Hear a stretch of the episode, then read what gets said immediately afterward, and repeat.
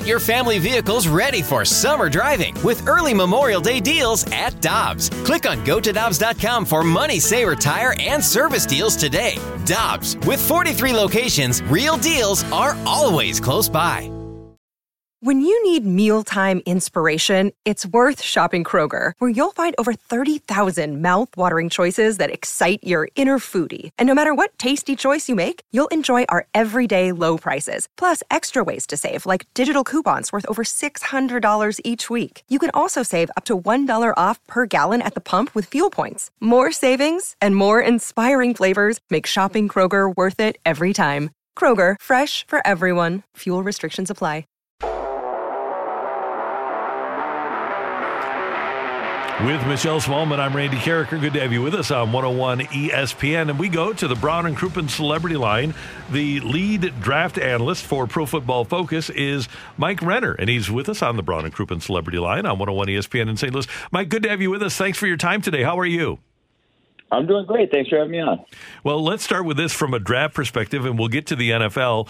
But uh, one of the guys that we're kind of taking a look at here at uh, in Missouri is the linebacker uh, for the Tigers, uh, uh, who had a good game against Alabama. And uh, we we just want to know what you're thinking so far of Mizzou. did you get an opportunity to see much of them in the game against Alabama? And what'd you think of the first game for Eli Drinkwitz?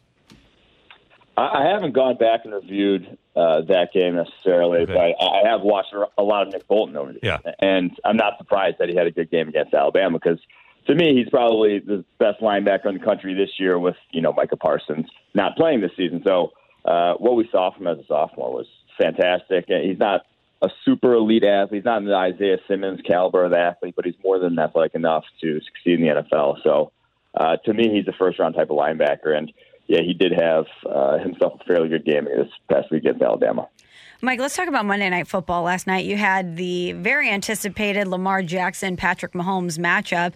It was exciting for a bit, but obviously Patrick Mahomes and the Chiefs just are are unbelievable right now. They keep trying to make this a rivalry, where they're saying Patrick Mahomes and Lamar Jackson can be the new great rivalry in the NFL. What do you think about that?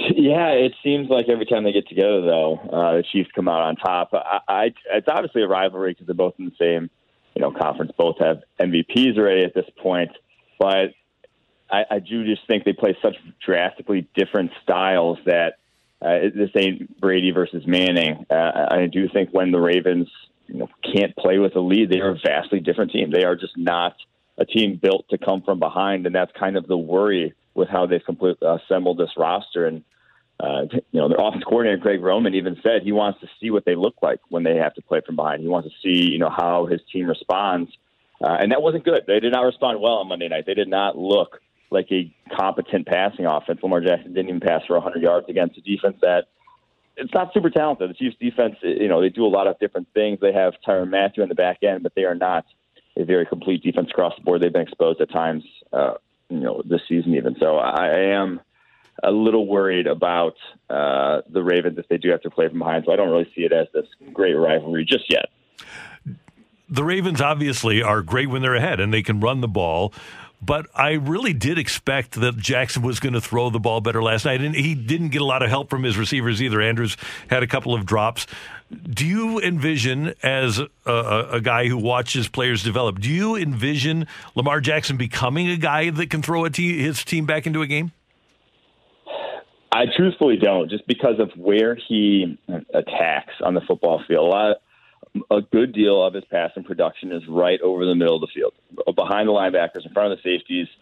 And that's an area of the field that you can attack when teams have to worry about the run, when teams have to bring an extra guy into the box. But when teams can play too deep on you, teams can not have to worry about that rushing threat nearly as much, and you have to push it out to the sideline, out you know deeper throws he just hasn't responded well in those situations at any point over the course of his career. That was his MO at Louisville. Also, uh, was throwing outside the numbers. He was just a different guy. So I, I don't think, from what we've seen so far, he's going to be. Uh, but he has exceeded my expectations in a number of different areas. So, and he is still very much a young quarterback in only year three. Mike, the Bills are sitting there undefeated at three and zero. Oh. Are you buying on them, or do you think that's a little bit of fool's gold? I'm buying on them because they've been a top five defense the last two years. Like when Josh Allen's been in there, that's why they made the playoffs last year. And now they have one of the best receiving corps in the NFL. Like the John Brown and Stefon Diggs is a very difficult wide receiver tandem to match up with because of what both can do in terms of winning down the football field. We have two guys that, you know, basically will expose a weaker cornerback if left on an island one on one down the football field. You just you have to play them differently. And we've seen Josh Allen's ability to buy time with his legs, uh, make plays outside the pocket, and obviously throw the ball down the football field. Uh, I'm definitely buying on them, and I think what Brian Daboll has done, their offensive coordinator, uh, is really play to the strengths of Josh Allen and, and the talent they have offensively, with a lot of double moves on the outside, a lot of deeper, uh, deeper routes and longer developing plays that I think they have the personnel to run. So yeah, I'm in on the Bills this year. Mike Renner, Pro Football Focus, with us on 101 ESPN. And Mike, I mentioned yesterday, I don't think the NFL plays defense anymore. And it's interesting that we have these conversations when we talk about Lamar and Patrick Mahomes and Josh Allen, and we really don't mention defense anymore. Is there a team out there that can win because of its defense? Uh, I mean, the Patriots. If you have Bill Belichick as defense coordinator, you're going to be able to win because of your defense. After that, I would say the Chargers, but they just don't have anything offensively. Like they don't have nearly enough. They just don't have a quarterback at this point. If they were, if they would have gotten in on Cam Newton, we'd be talking about them as a team that could win on with their defense. But I don't see a rookie quarterback leading up to anything at this point. So, yeah, there's just not a lot of good defenses. The sort of spread revolution in college has made its way to the NFL, and we've seen how difficult it is for college defenses and now I think NFL defenses are learning that as well. It's amazing. We, we had 15 teams score 30 or more points this weekend, almost half the league. Yeah, and it, like I said, there's just no one who, on a consistent weekly basis, is going to be able to just you know rely on that to win games. Mike, what are you seeing out of Carson Wentz? A lot of people trying to diagnose what's wrong with him, but from your evaluation, what are you seeing out of him? He's just so inaccurate. Like something, I don't know what went wrong there in terms of mentally, but he's missing missing more throws than any other quarterback in the NFL by far. I, I don't know if it's he doesn't is not comfortable with his receivers, and that has to be some of it because he's targeting his two tight ends who he obviously has rapport with and Dallas Goedert and Zach Ertz. They're on pace for both over 100 targets this year, which is just uh, crazy to think about. That two tight ends on the same team would get 100 targets that's just not how you want to run an offense in the NFL today. You want to be throwing to receivers. You want to be throwing down the football field.